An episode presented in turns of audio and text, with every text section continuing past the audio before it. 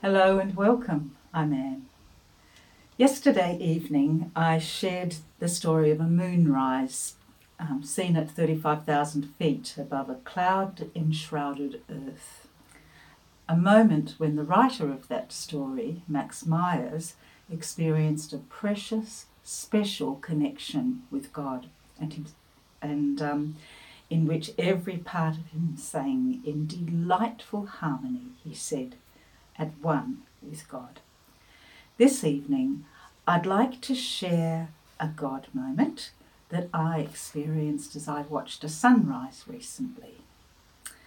But before I get to that, um, I recently read a blog article by James Goll. In it, he said that God wants to renew our hearts and souls so that we will walk in a new level of His divine creativity.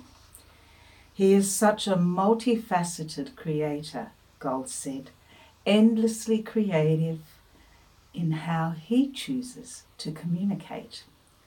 Our Father's voice comes to us in such a great variety of ways. Otherwise, we tend to get locked into set patterns. It is so good of God to temporarily shut down one channel in order to open another.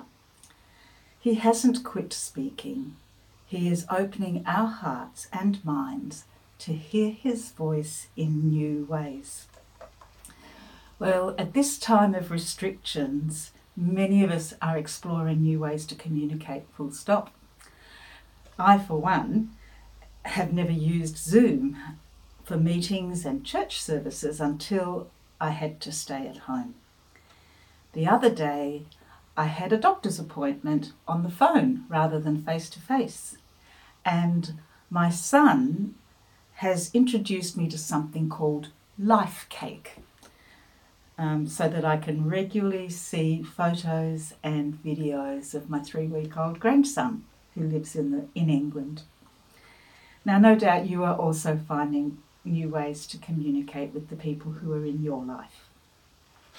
Perhaps God is also using this time to get your attention in different but wonderful ways. God often uses the natural world to connect with us, and that's possible right on our front doorstep, in our backyards, even through the window panes of our home. Not long after the World Health Organization declared COVID 19 a pandemic, I'd just left my front steps to go to the car and I looked up into the sky, and um, later I wrote about what I saw. And I'd like to share now what I wrote. The dawn, beautifully breathtaking, glorious, stupendous, praiseworthy. Above me, stars still shine in the dark sky. A crescent moon hangs slightly askew of Venus as it travels to the horizon. Not yet visible, the sun is making its presence felt. My eyes track the moon's shining white crescent to deeply russet clouds banded with dark grey.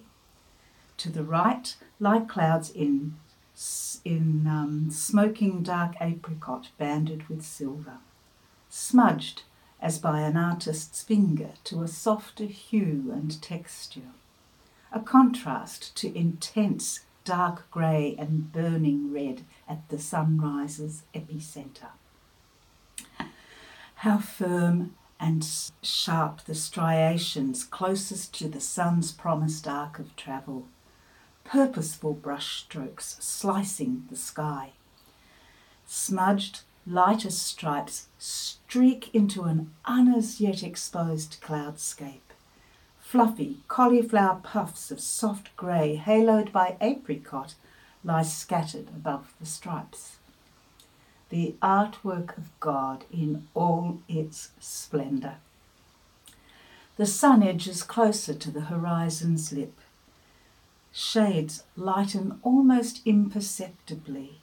The dark dome above now deep blue instead of black. Where the sun's rays catch, intense light blue gathers. Stars fade from sight, but far off Venus faithfully keeps shining, flanked by a moon in curvaceous elegance. Sun kissed blue, yellow gold in hue, joins the lightning russets and apricots.